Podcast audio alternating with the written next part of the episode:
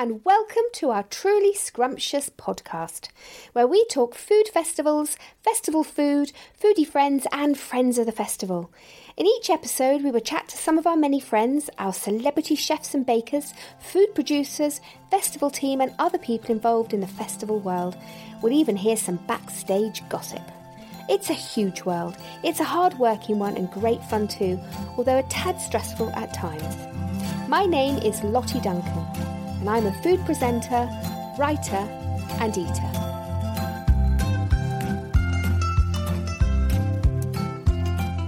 We want to bring our food festivals to your door, your ears, your living room, and most definitely your kitchen.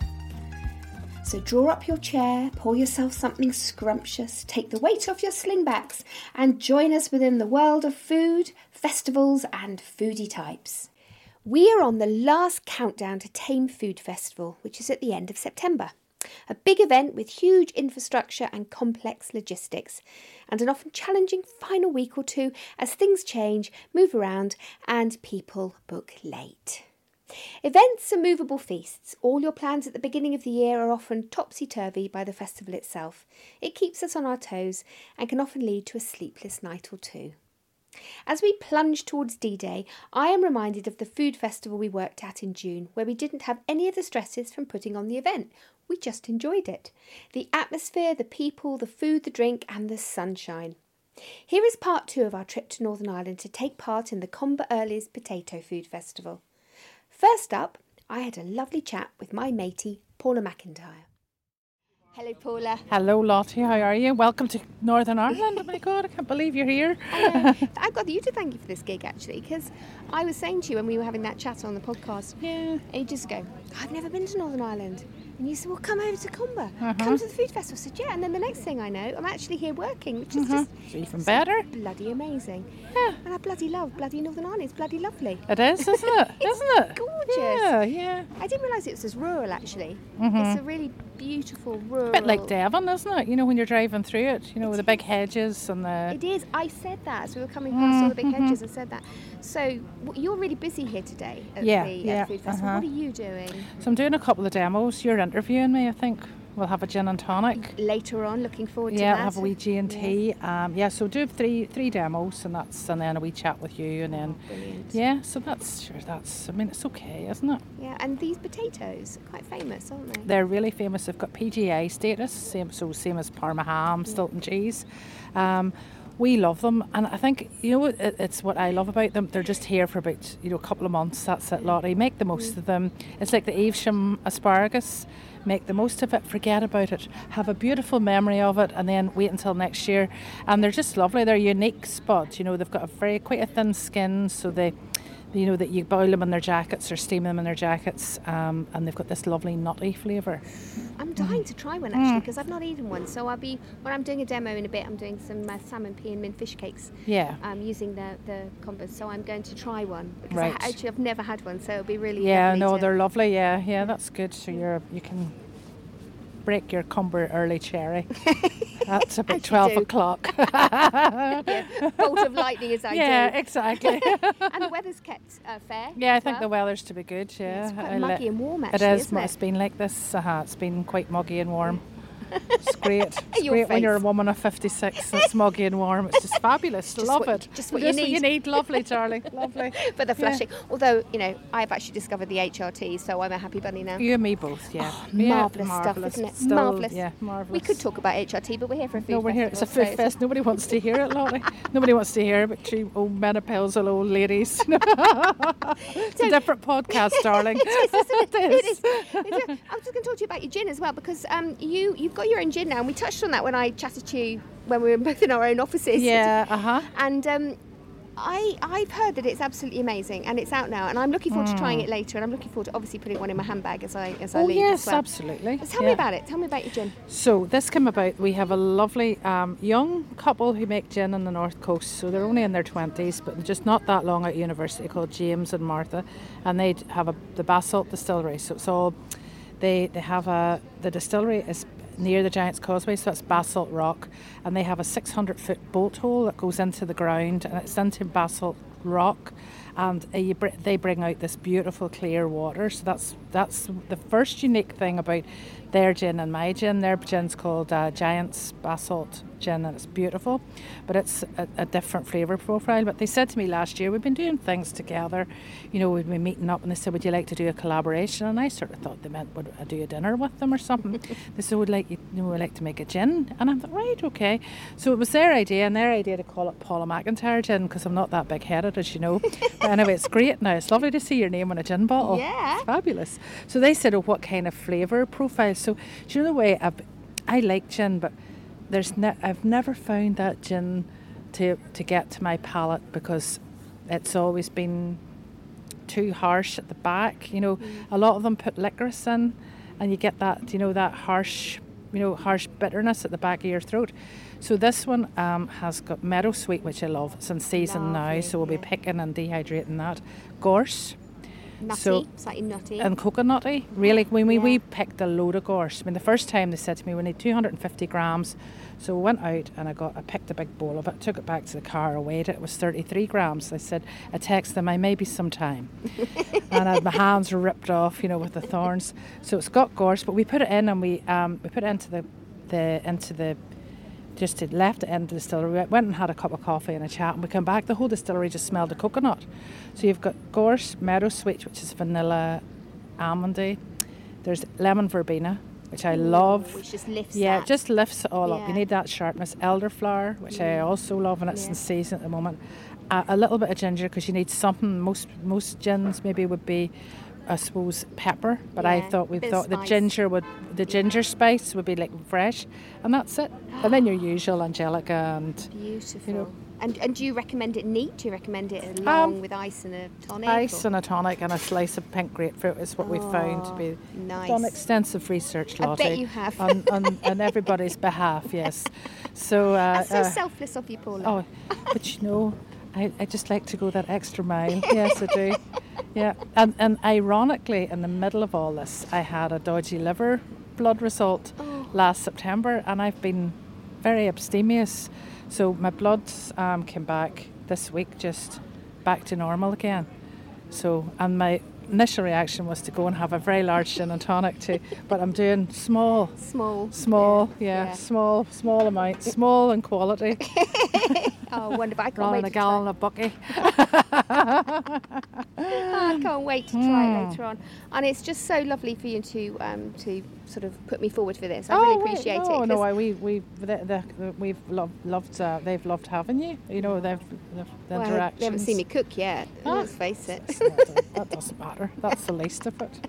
The cooking's the least of it. It's all about the crack, isn't It it? is totally. Mm. Well, I, on that note, totally, it is all about the crack. All about the crack, yeah. All about, and I can. I just love to be able to say that in your gorgeous lilting Northern Irish accent. It's all, ab- it's all about the crack. It? Did I do it? It's more southern than that. No, it's- I'm, I'm- I'm I'm- very northern. Yeah. Northern, northern. Anyway, all right. Although I had a DNA test test done recently, I just you know you know those ancestry oh, ones. Oh, yes, I'm, I'm, I'm looking for a recount because it says I'm 80 percent English. No way, Lottie. No. So I've sent away to another company. Yeah, I I, can't, I would. can't have that. Can't Nothing that. wrong with being English, but you know, I've, I've, I've a whole I've a brand here. you know, I've, a, I've, an, I've an English, and and English doesn't come into it. Brian Boggs from Clandeboye Estate Yogurt. Oh my goodness me, their yogurt is something else. Creamy, full of lovely lactic tang, and he's an absolute star, and we had a lovely chat. Right, let's talk about your yogurt, shall we? No problem. Clandeboye Estate Yogurt, we've been going, uh, what, about 16, 15, 16 years now. Uh, it's based on the estate in Bangor. It was the idea of Lady Dufferin at the time. Uh, she had a herd of pedigree Holstein and Jersey cows and was trying to find a way of adding value to the milk so that we could keep the, ho- the herd small and, and well looked after rather than massive and farm sort of factory type things. So that's where the idea for yogurt. We looked about. There was no one else in Northern Ireland making yogurt at the time, so we thought rather than take business away from some of the ice cream guys, the cheese guys, all that type of thing, we'd come up with something new for Northern Ireland, uh, and that's why yogurt began. And I, I was saying to you earlier on, I judge Great Taste Awards. And uh, the, and I was looking at the description when I had the description today of um, of, of your yogurt, and I, I thought that looks familiar, and I think I did judge your yogurt low. Uh, So, probably uh, about a couple of weeks ago now. few quid and we might get a word of the result. no, the Great Taste Awards and things like that have been brilliant for us. We started entering it back when we started, more or less 2007, 2008, and we were successful from year one. And it's a great way of getting your name out there, sort of thing. Got a bit of notice from the Tesco, Sainsbury's, Asda's of this world, and you know that was a good way of, of Yeah. growing the business at the start. And as I was saying, I, I find it a good way as we grow, we still enter, and we're trying to make sure we keep the same quality as we get bigger, rather than turning into you know another sort of average food. We want to stay as, as high quality as we possibly can. And when you when you um, judge your yogurt, you want that lovely lactic tang. We- That's so important, and you I mean it, you really do have that We, we are a yogurt, not a dessert, is Yeah. what we would say. We're not after the, I shouldn't name names, but we're not after that sweet dessert type product. we we want people to know it's an acidic yogurt. Yeah. And we very much started looking with natural and Greek at the breakfast market, and that's sort of where we came from. Now, we do flavours now, like you're trying the uh, mango and nectarine there, Amazing. and there's a raspberry and white chocolate and a Madagascar vanilla, so they are a bit sweeter now. But it is it is a, an acidic yogurt. It's not a sweet dessert. Yeah, and that's what I love about yogurt. I mean, I, I eat gallons of yogurt. I love the stuff. And I do love to have that lactic acidity and that balance of creamy and milk. You want to taste the milk as well. You want to taste where it came from. Well, it's it's one of the things we do. Our our yogurt is just whole milk yogurt. We don't add any milk powders. We don't add anything like that to thicken it. Our Greek yogurt, which is what we're best known for, is a hand strained Greek yogurt. So we're pumping our natural yogurt into cheesecloth bags, and we hang that for an hour and a half. The whey drains out of it, and what's left in the bag is true, authentically strained Greek yogurt. So that's you know we had a a guy in from Queen's University a number of years ago, and he was he was a Greek guy, and he says, "My goodness, this is just like home." And in truth, we didn't really know that it was as authentic as a, as that sort of thing, but. That's the way we do it. We, we don't thicken with gelatin. We don't thicken with anything else. It's just whole milk and then a bit of sugar and flavours added if it's the sweetened ones. How it should be. Yeah. And this one's lovely. You all enjoyed it. So this one's mango. Yep, mango and nectarine, yes. Yeah, I thought I'd got a little bit of peachy nectarine Yeah, in there as well. yeah. Mango nectarine. It's so fresh It's and fruity. yeah, oh, it's it, it is just I say the whole milk with a bit of fruit and, and sugar. You haven't. o- You, sometimes they're so masked, aren't they, with flavourings? But with that, you have that lovely acidity. You have that milky flavour, which hangs around on the finish. But also, you have the fruitiness, and you've got layers of flavour because I can taste both the mango and I can taste the nectarine in there, which is clever. Yeah, uh, well, it's, Clever to have the layers. it's trying to put as little in as possible. You know, we it's one of the reasons we do whole milk and we don't do low fat. When you're doing low fat and people think they're getting something healthier, my opinion is they're not. But they have to add so much to that to try and make it taste like anything. There's so much sweeteners in it, so much sugar in it, so much Yeah. stabilizers, all Mm. kinds of things. So it becomes much more difficult to do a good clean product. Mm. So for us, whole milk, no, nothing taken away, nothing added but fruit and, and sweet, you know, sugar. And that's that's perfect. simpler.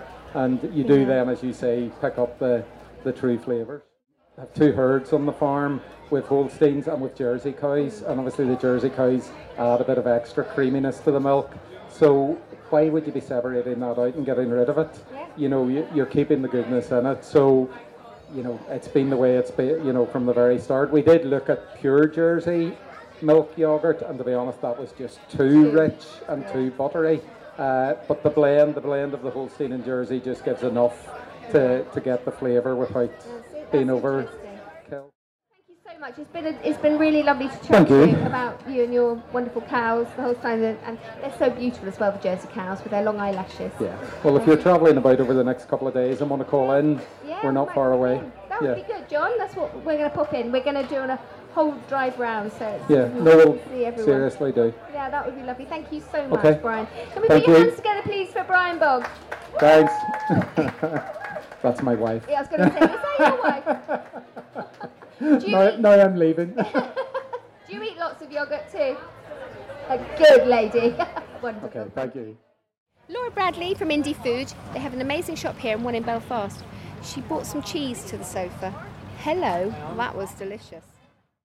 Lovely to speak to you. So, um, you were telling me earlier how you started. So, should we just you know, chat about this? You and Johnny. Well, yeah, Johnny yeah. to start with. Johnny originally, yeah, Yeah. Johnny by himself, um, doing a bit of travelling around Ireland and kind of seeing all this wonderful local produce, and just wondering kind of why he couldn't get his hands on it at home because like Johnny's a Comber boy, like he's from Comber, and thought why isn't it accessible? Why can't I get my hands on all this tasty food from Ireland?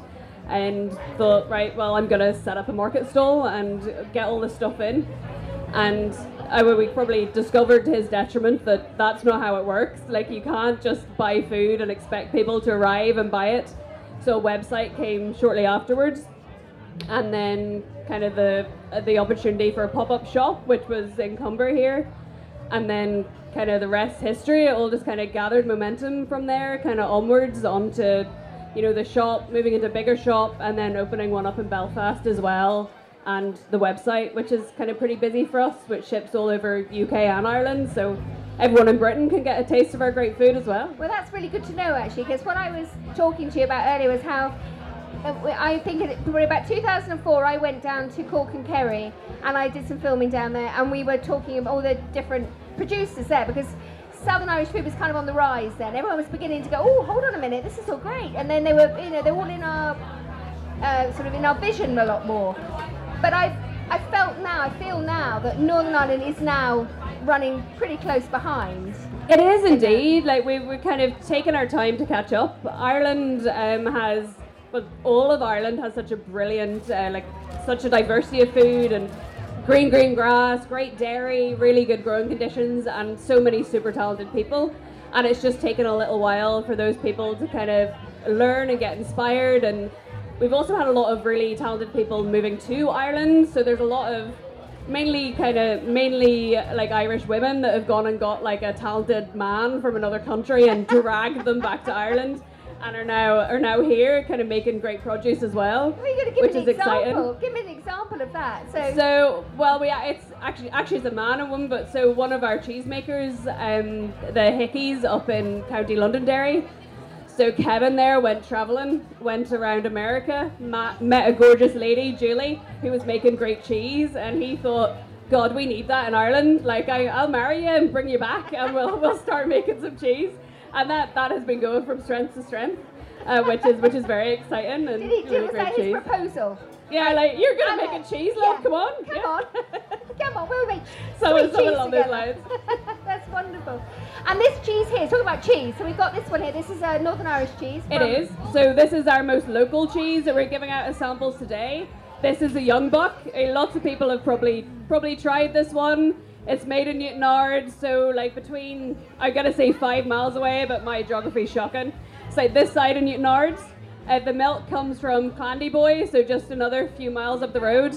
And Mike's been making this raw milk Stilton style cheese now for pretty much the same amount of time as us. So He kind of started about eight years ago, so we've all kind of grown up together, which is which is super charming and fun, and it's stunning. It's a really really great kind of creamy blue, lovely marbling, nice and tangy. Like there's barely a cheese board in Northern Ireland without it, or Ireland, and it's sneaking over further afield now. We're shipping it to Italy, and yeah, it's, it's great.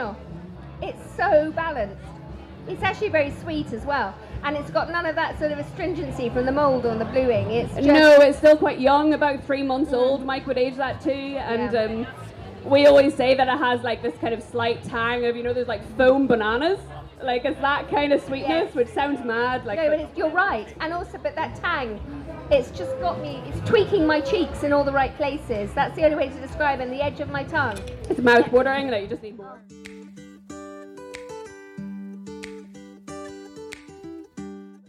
You sell? So you obviously, it's only from Ireland. All the food you, it, you Yeah, sell yeah. is only from Ireland. It is indeed, yeah, from north and south. it's amazing, and there must be so much choice. There really is. There's more and more every year. There's more people doing more kind of interesting things. Um, so cheese would be our shop in Belfast is a cheese shop. So it is mainly cheese, charcuterie, a few bits and pieces.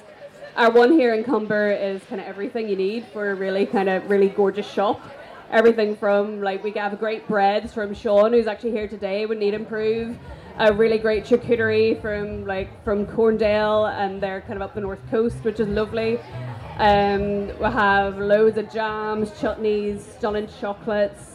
Um, and pretty much everybody here as well is, is in the shop as well. So like you can see AP there with his like nitro coffee and the mallow makers with their mallows, like anything, anything that's good, like Yeah. around here, we will have it. You've like, got them yeah, we've got them, and we try and get them as early as possible, you know. and we're spoiled, you know. We get we get them here, and you know they now that we've been around for a while, they come to us quite early. You know, we get to see everybody as they're growing.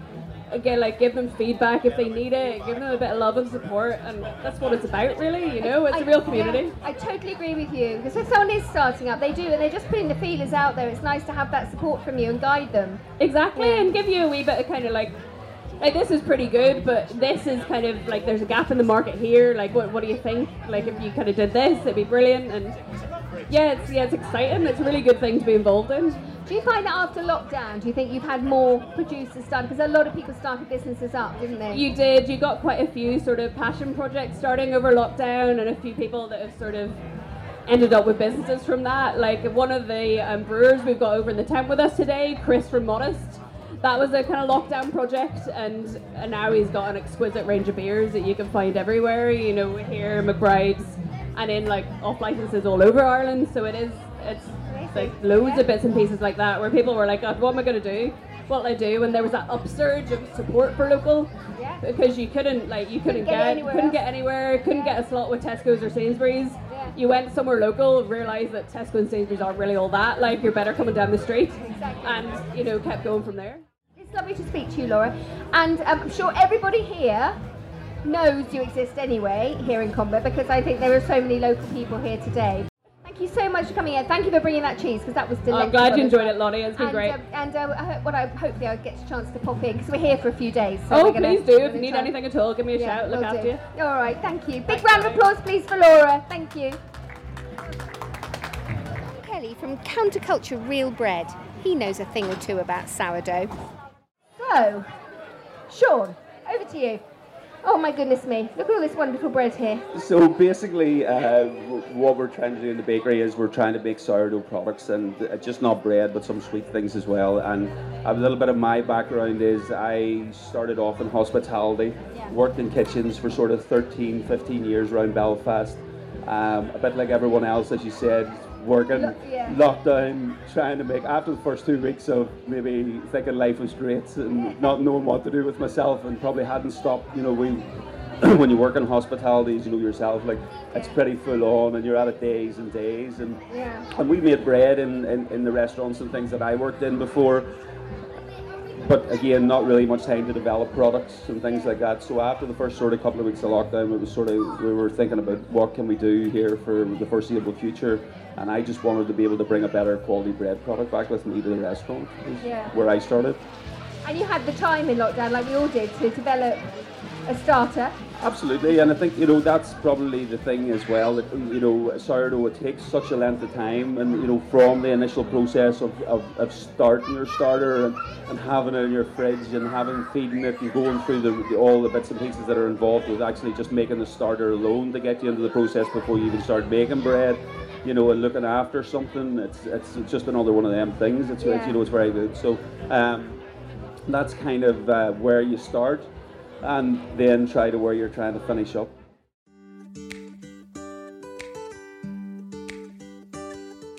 You've got your country loaf here, which So is we have our basic, our standard country loaf, yeah. So they're like our standard uh, crusty loaf, as most people would sort of classify it probably here in Northern Ireland.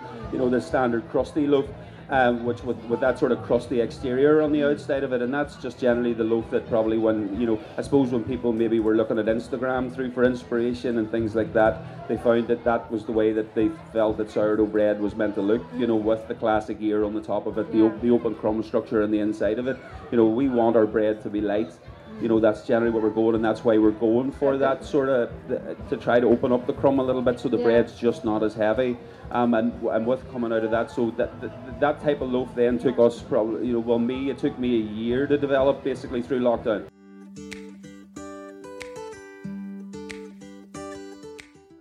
about that one first. The milk loaf. So basically, what uh, I suppose everybody has that, as we say, that classic style of sourdough loaf, the the the, the country loaf with the ear and everything. And what generally I found as well, whenever I was handing out samples to people and your Yeah. neighbours and stuff, while you were trying to learn to bake it, the, the the major issue and the major complaint that I would have got back from it is that it can be tough on your teeth.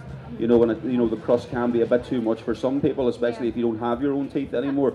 Um, uh, so uh, uh, we're um, and what we were trying to what I was trying to do then was sort of to, to look at it something of different textures but still naturally leaven a product. Yeah. you know and I think that the milk bread gives us that as a new product you know and uh, it's a little bit softer on the outside you know it's very good for making sandwiches with and things like that there. And you know if you want your kids eating sourdough and you want your kids eating real bread then I, I think it's a great alternative to the other style of loaf then you did the focaccia as well. we, uh, we also then have a sourdough focaccia as well, which again a, a little bit more softer, you know, with, with the olive oil, the extra virgin olive oil and stuff that's going into it, um, and you know, and we can sort of change our toppings on the for the focaccia to suit the seasons that we're going into. Um, and again, I think it just again gives you another texture. It gives you something more of a maybe alongside of a dipping. If you're having maybe a platter in the evening time, or you're doing you want something to dip into your balsamics and your olive oils and things like that. I think that's just that that's a really good alternative. Super really good char grilled on a barbecue as well. Oh, if you're nice. barbecuing, when you get that char on the outside of it as well, just a really just Yeah. a good, you know, even to make it just for bruschetta or something like you know, it's good. Like It's the chew on it is amazing. chew on it's great. Like you I know, and that's I the think about it. You know, and that's I think here. But you know, we do we do like we do like the chew, but it's a it's a good chew. Whereas sometimes that you find on the on the uh, or country loaf that sometimes maybe your jaws after a wee while just you know you might just not want to eat a whole sandwich full of it like but you know But I love the chew because the chew just is it's um it's mouth filling, but it just makes you really feel satisfied when you're eating it. absolutely yeah So much food that we have nowadays, you don't really need to work for. No. But actually, it's good. It doesn't do you any harm to chew. You've gone sweet as well. So, So we uh, have yeah, so rolls. generally at the weekend down in the bakery, we- that's what we try to do. Absolutely. So we have a couple of different flavors here. So we just have our sort of regular cinnamon roll again, that's made out of a sourdough, uh, sort of more of a brioche type of dough. Uh, we have a blueberry and cream cheese, and we have a poppy seed and almond, and there's sort of the two things that possibly change around, sort of again maybe season to season if we can change the flavors of things. Um, but again, I think it's just you know, um, I think uh, what people when you talk to people about sourdough, you know about sourdough, people and, and actually think that sourdough is a bread. When, when in fact sourdough is just a process. Yeah. You know, and basically what sourdough is, when somebody says sourdough is just a fermentation, and you're fermenting flour, Yeah. you know, which then again helps it break down easier and it breaks the gluten down in it and it makes it easier for it to digest. Um, and I think then it's just a, another good alternative, you know, to be able to go. We make donuts and we make, uh, say, the rolls and stuff, and basically anything that we can possibly make out of it and we can ferment will ferment, Yeah. you know, and it's and the that's good. original bread.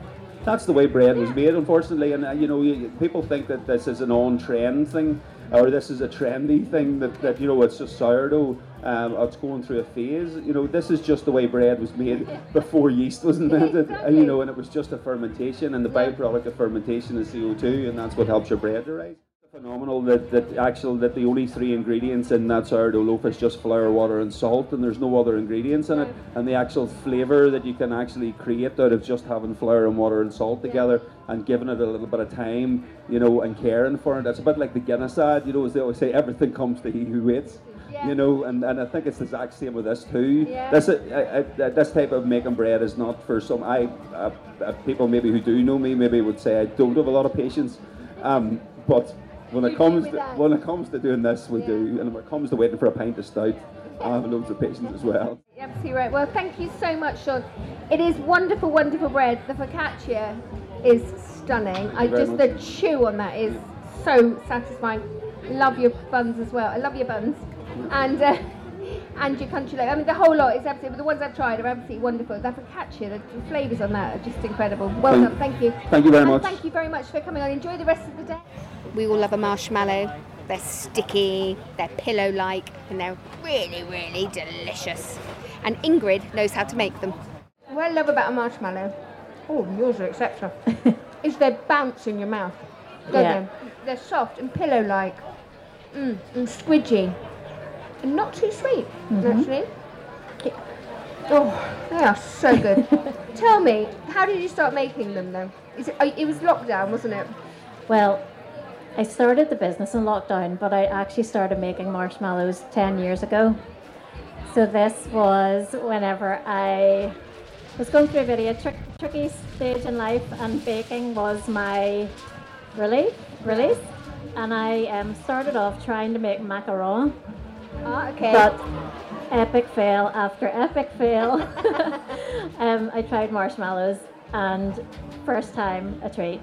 And yeah, I just loved the fact that they were so squishy, and you showed it to someone, you gave them to someone, and they they just lit up. They're like, oh my goodness, these, you know, it's, it's just such a lovely gift to give somebody. So that's what I did for ten years. It was just for friends and family.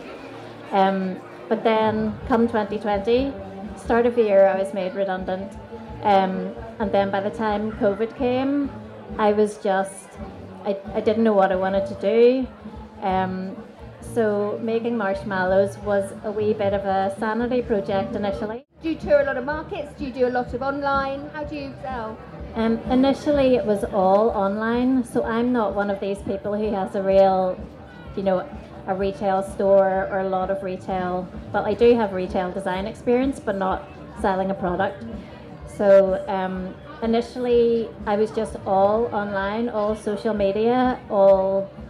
You know, it was it was a great time to be doing that because everybody was at home, everyone was locked down, people were looking for exciting things to buy to gift people because they couldn't see them. So it really was the perfect opportunity because we said, you know, send your loved ones a squishy hug Yeah. in the post, lovely. and yeah. we still do talk about squishy hugs. Um, so it started off that way, and then that got more difficult as we came out of lockdown. As you know, a lot more opportunities opened up for people to get out and do stuff, um, which is understandable.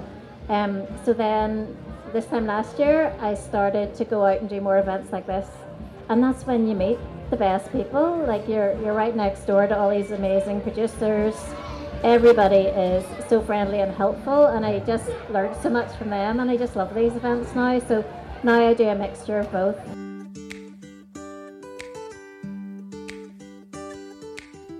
It's a lovely community, isn't it? Yeah. Producers, independent producers, they really are. Because I know how hard you will work.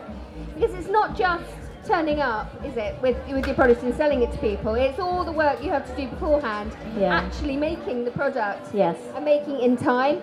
Judging how much you need to bring as well, you Yeah. know, uh, for, to sell. So, but I think you've almost sold out today, haven't you? It's been crazy busy here. Yeah, it's been brilliant, and I think um, this event has been brilliant because the food producers were in the mix, like we're in with everything else going on. Sometimes you can be away out in a bit of a food annex, but this has been great just to be right in the thick of things. Yeah. Oh, it's and the atmosphere here it's just been fantastic, hasn't it? I Yeah. think and everyone's very happy. I always say that people who like food are the best people to be around.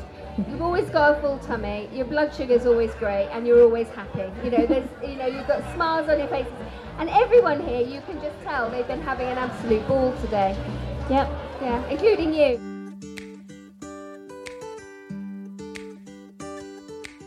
What other flavours do you do? Because that was a vanilla one. That was vanilla. So basically, my vanilla recipe forms the base of all the mallow flavors. So top sellers would be um, salted caramel, um, Terry's chocolate orange, raspberry and white chocolate as well. But I do like to like mix it up a wee bit and collaborate with. Um, I don't know if you know Chaka Kachina. She's a local um, producer. She makes rayu, but she makes a really beautiful lemon and fennel marmalade. So I'm always up for trying Oh, different flavors. But Yeah. one thing I haven't mentioned is um, my new Do- product. I was going to say, do you inject the marmalade in, or do you make it No, in a no. mix? It's all. It's part of the process. Is um, so you've got the fluff stage where it's just basically fluffed up from nothing into this big blooming marshmallow, but it's still warm. So at that stage, that's when you mix in whatever flavour you're adding. Right. Um, what you can influ- infuse flavour into the syrup at the start, but that's the fluff stage is when I would add in chocolate or like the marmalade because then it goes all melty and marble through, and that's what makes it visually appealing as well as Yeah. gets, gets the flavour in there. Yeah. Sorry, I interrupted you. What were you saying just Yeah. before that? Um, yes, so last about this time last year, I launched a new product called Wonder Fluff. So I don't know if you've heard of marshmallow fluff. Yes, I have. In a jar in America. Yeah, you get it in a jar, and I don't know what they put in it, but it lasts at least a year in that jar. Mine doesn't last that long, but it's really fluffy, and you can spread it, you can spoon it. It's a it's a totally different product in terms of texture, but you still get that lovely marshmallow taste. Mm. And I do a lot of different flavours with that as well. well that's what it is. It's great for icing cakes and as well, yeah, isn't it? Things decorating like with, and you can put it in a piping bag and yeah. pipe it and torch it. That's the main thing because oh, you can make a real showstopper then. And you do s'mores as well. Which yes. we all like s'mores, don't we? Over you know, over a bonfire or a fire pit, melting down your marshmallows. So you do kits. Yep, so at the likes of this, I will make s'mores fresh for people to eat on the go. But one thing that's been really successful on the website is um, toasting kits. So we started off with the original toasting kit where you get your marshmallows, your chocolate, your biscuits, your sticks, and a little gel burner. We then have a luxury edition where I've included NearyNógs, who are also an amazing local producer. They're based down in the Mournes. So I include their hot chocolate house blend and honeycomb slates and strip waffles, and that's just a wee bit more luxe. Well, listen, thank you so much for joining us, and um, I hope everyone enjoyed all their marshmallows. And you're just based over there. I know you still have some left, so they yeah, need to hurry over there and buy some, and then they can take them home and give them to people. Or they find you online, Mallowmakers online. Yeah, mallowmakers.com. Perfect. Well, thank you so much, Ingrid. And um, yes, can we have a big round of applause, please, for Ingrid? I've tasted some delicious things in my time, but this ice cream was exceptional. Will Taylor and I had a lovely chat on the sofa all about his delicious ice cream that he makes, and it's Glastry Farm. A lovely welcome. Fantastic. Right, Will. Now, your ice cream that's coming on. What is the ice cream everyone's getting at the moment? Uh, what flavour is that? Okay, I have uh, uh, quite a number of sample mini tubs of Yellowman honeycomb ice cream. And as most of your a local audience here would know, Yellowman is a unique product uh, to Northern Ireland and particularly uh, to Ballycastle. I, I, trust Lottie that you'll maybe get an opportunity to sample some of it before you so. leave our shores. I hope so. There might, is there what is there one going or are they all gone? Oh, I'll come and get some from you. Don't yeah. worry about it. So, well, let's let's hear a bit more about Glastry Farm. You're a dairy farmers. Yeah. Quite uh, for quite a long time. Yeah, Lottie, quite a long time. As you can see close up, I'm I'm what you what you not call you necessarily what, the farm. What, what, what, I'm not what you would class as a spring chicken. Uh, Farm has been in the family since 1856, and uh, believe it or not, I'm not. I haven't been there since that that time. Uh, but I'm the fifth generation, and already uh, the next generation has really effectively taking o- taken over the dairy herd Wonderful. and all things dairy, and the responsibility of getting high quality milk from the dairy farm on one side of the farmyard to the dairy processing plant that is incorporated in the other side of the farmyard. So it's quite a unique situation. If you want to talk about zero food miles, you're looking at it.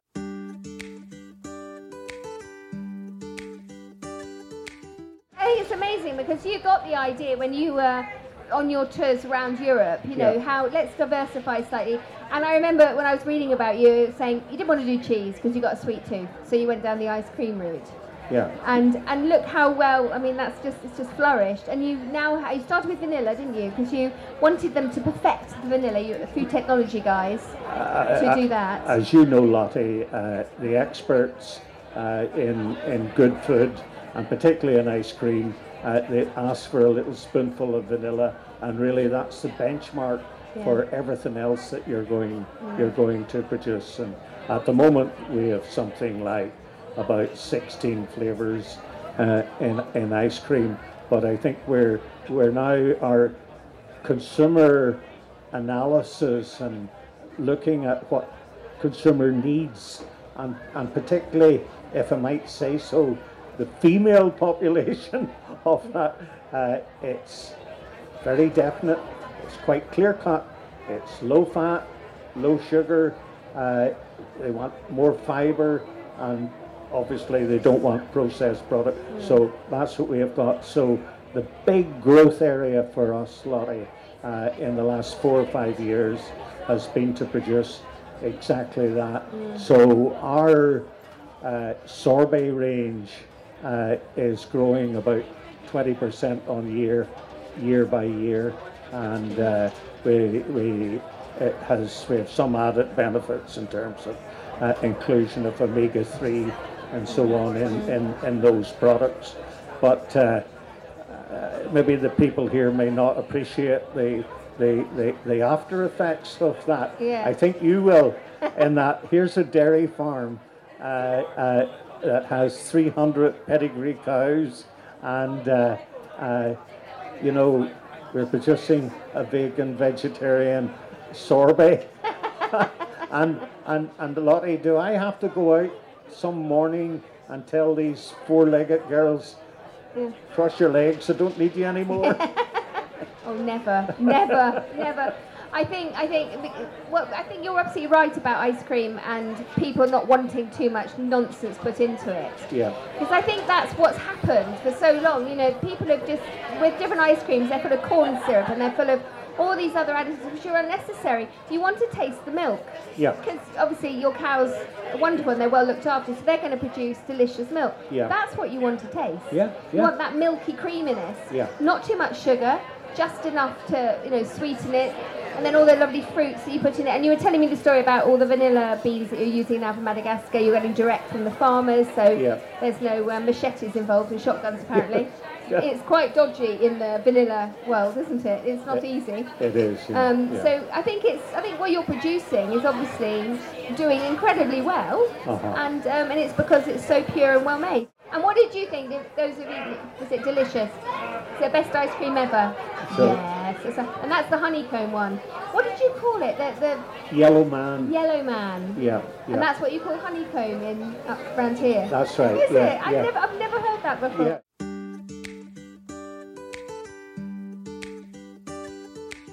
Our range of products has been expanded by one lottery uh, in, in, in the last two or three months. You will be familiar with WWT uh, Wildlife uh, Oh, yes, Trust. yes, yeah, yes, they have yeah. they have uh, units over Yeah. England, mainland England, and Scotland. I thought you were talking about a product, a food product, WWT, and I was thinking, Yeah. no. Well, there's uh, uh, the Northern Ireland WWT Yeah. is just about five mile down the road from where we are sitting, and uh, they have an orchard uh, which has about two dozen of the indigenous ap- original apple trees that uh, uh, have been grown in Ireland over the last century. They've pulled them all together into this quite unique orchard. Uh, they challenged us last year take the produce, see if you can turn it into an ice cream. Wow. So uh, they set to it, and with the help of uh, the guy who I was working with about uh, a half an hour ago, uh, the head of the Southeastern uh, Hospitality and Tourism College, we have come up with a toffee apple ice cream, and uh, there's quite a number of customers here today who have tasted it for the first time. Wow. Uh, but we're we're we're pretty hopeful that it has all the push points that uh, will make it a successful product. Well, Thank you so much, Will, for, Okay, for coming and sitting on the sofa. It's been really interesting to talk to you about not only your ice cream, but just all your experience and the farming and everything, and just generally meeting you because you're lovely. You're lovely, like every other producer I've on the sofa today. You're all really, really lovely to be around. Okay, well Yeah. look, I trust that you enjoy your time in Northern Ireland. Oh, we will, And yeah. uh, that that it will excite you to come back and come in amongst us, and definitely. you'll be you'll certainly be very welcome. Paula, Paula, Paula, my mate Paula McIntyre, she brought me some beautiful gin to the sofa, and I had a little tipple, and it was completely delicious. Here we are chatting about it. If you like gin, please come and join us because we're now going to talk gin with a wonderful lady who I know you all know because her face has been on the posters all around Comber, can I say? Everywhere you turn, I can see you on the posters. Photoshopped. Anyway, please come and join us because I'm now going to be talking to the brilliant Paula McIntyre. Can you please put your hands together and give her a big welcome here on the Meet the Producer stage? Thank you. Thank you very There much. Thank you. Lottie. Right. Have you been a busy bunny? Yes, uh-huh. You haven't stopped since I saw you this morning. No, no, it's been good, but it's great. It's brilliant to see so many people, you know. It's, it's, just the most wonderful atmosphere today, yeah, it's isn't it? fantastic, isn't it? I just think everyone I've looked at, everyone's got a smile on their face. They're all happy because people who like food, as we know, are always the best people to be around. Exactly. Yeah, Um, exactly. and they've all got full tummies. They might have been to the bar and the had a bar's little, good. Yes, It's a good bar. Yeah, Had a I've- I little over there myself. Yeah. a swift pint over there or Yeah. something. But anyway, we're going to talk about, about you. And briefly, I just want to explain how we know each other because we, we go back a bit, don't we? Yeah, we do. So Paula and I were on a show. I don't know if any of you remember a show called Ready Steady Cook. Yeah, it was a, yeah. Okay, so pre Ainsley, it was when Fern Britton was hosting it, and Fern Britton um, did it in sort of the 90s, and that's when we met, wasn't it? So it was, I think it was 1999. Yeah. Yeah. so I, d- we, we did it. I did it twice. Um, you did it four times, I think. Four yeah. times, And the thing was with this really great producer that wanted to introduce, introduce women, and that was great. And then they moved her to changing rooms, and we all got dumped. Yeah. they went back to the men. I It was mean, you the know. 90s. It was the 90s, You're it allowed to happen. dump women then. Yeah, it wouldn't, it wouldn't happen now, would it? No, We'd it always wouldn't. get- we'll be saying no. But yeah, so we, we met there. and we met over the years at various, you know, festivals really, Yeah, and, yeah. food, food things. And um, recently I chatted to you on our podcast because we have a podcast called Truly Scrumptious. So if any, I don't know if any of you listen to podcasts, but if you look at it on Apple or Spotify, it's called Truly Scrumptious. It's all about food festivals. It's all about lovely food people, friends, you know, everyone that we know Mm-hmm. It's we great, work with. it's a great podcast. Oh, yeah. bless yeah, you, thank no, you. Good. Do you know the one your episode I had with you? I haven't said this yet. Was the most popular. Oh really? Yeah, it was the most right. listened to um, one. Was Right. with you. There we go. Yeah, you should listen to it. Yeah.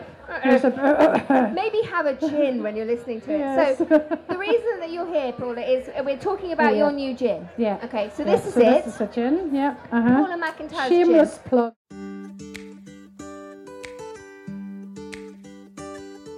So I, I think it's it's quite summery. Yeah. because it's all the flavours of summer, like elderflower Right. and a meadow and the end of the gorse. So, um, but I, I think it's nice. It's just a nice. I, I like gorse with. Um, actually, do you know what? I have a few wee recipe cards, and if, if you want to come down when I'm doing my next demo in about, I'll I'll give you a few recipe cards as well. I should have brought them. That's really beautiful. It's nice, isn't it? I'm I'm really, really- pleased with it. Yeah. Do you know, it, it's creamy. Yeah. And I've never. Sometimes gin can be really harsh and, and um, quite astringent. Yeah. But this is very creamy and soft. It's There's, mellow. It's, there's buckwheat in the. You put some buckwheat in with the with the distil, that has that- distillation process, and it kind of gives you that nice Velvety mouth, mouthfeel, mouthfeel, mouthfeel. velvety, velvety mouthfeel. I'll be using mouth- that again. We're, we're talking judging now. Yeah. But when you're judging, it's always about the mouthfeel. Mouthfeel, isn't yeah, it? and Yeah. it has it has got that sort of creamy, Yeah. silky mm-hmm. mouthfeel, and it it lingers as well. It's got a long finish. Yeah. There's a wee bit of ginger in it, and I think you get that bit of ginger at the end as well. I think you may be quite a friendly one.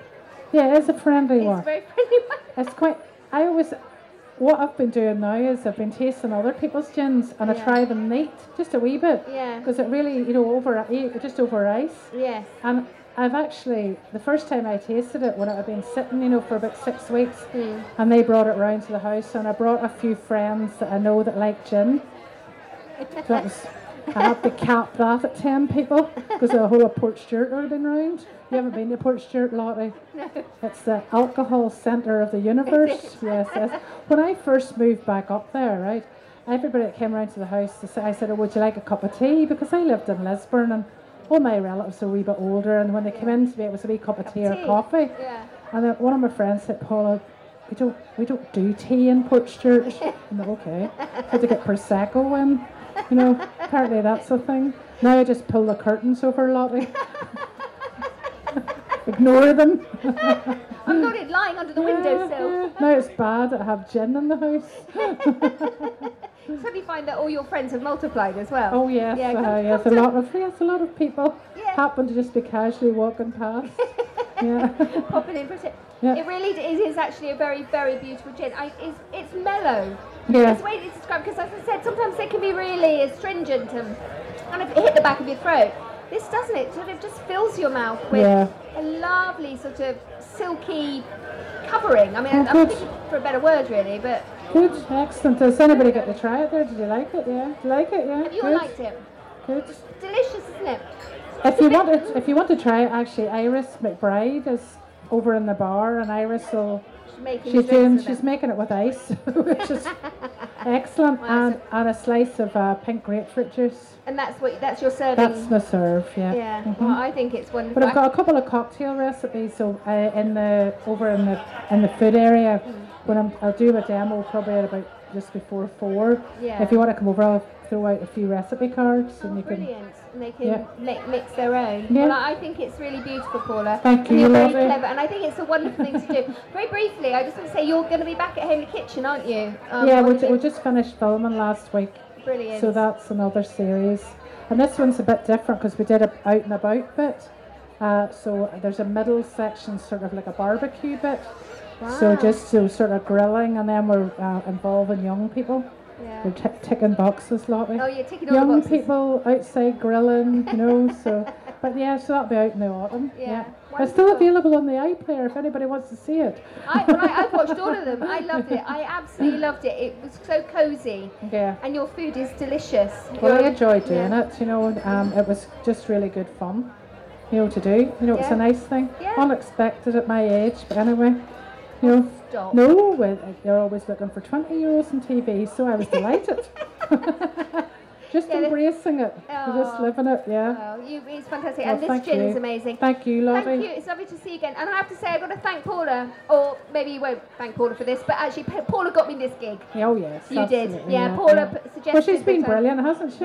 Oh, So, you. yeah, thank No, you, Lottie. Yeah, You've been always brilliant. like it when people come over here because I think we we can sort of be a wee bit self-deprecating at times, but you know when we, you come over here and think this is just such a brilliant festival, the food here is lovely, Yeah. and it's just nice to get endorsement from somebody from outside. So thank you. Oh, Um, it- I think it's know, a it's a- total. It's a total pleasure because I mean, I just think everyone is smiling. Everyone I've met is so lovely.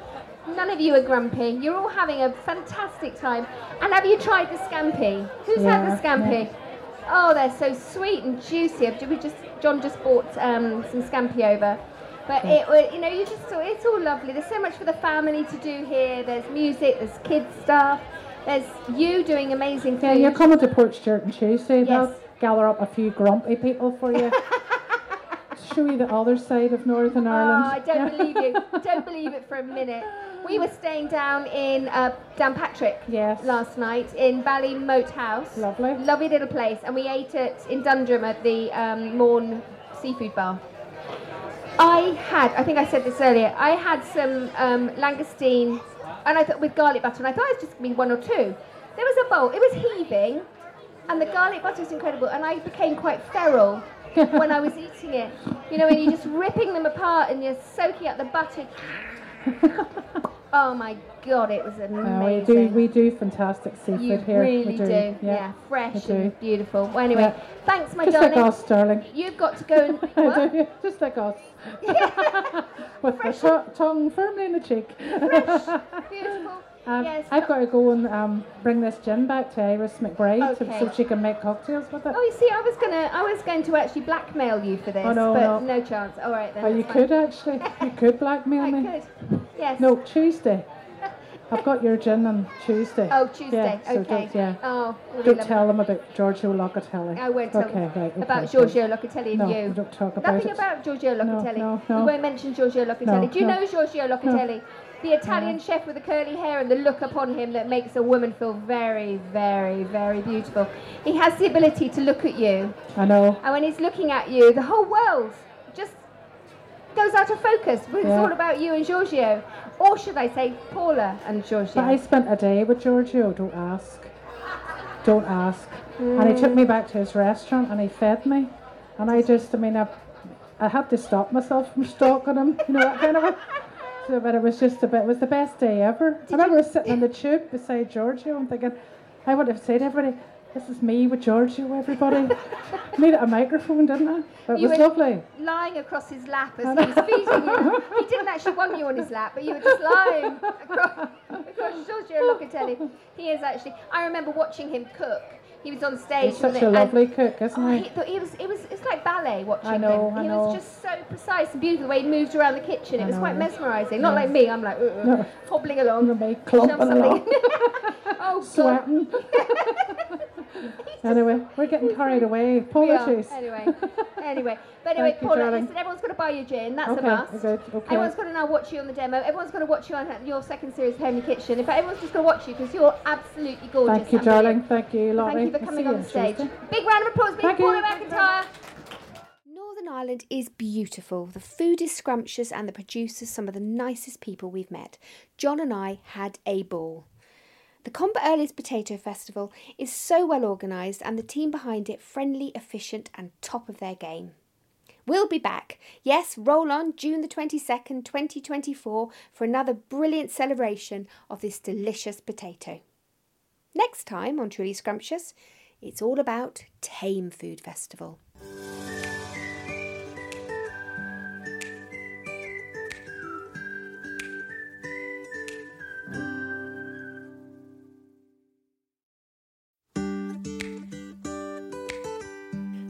Like listening to our podcast. We just love producing it.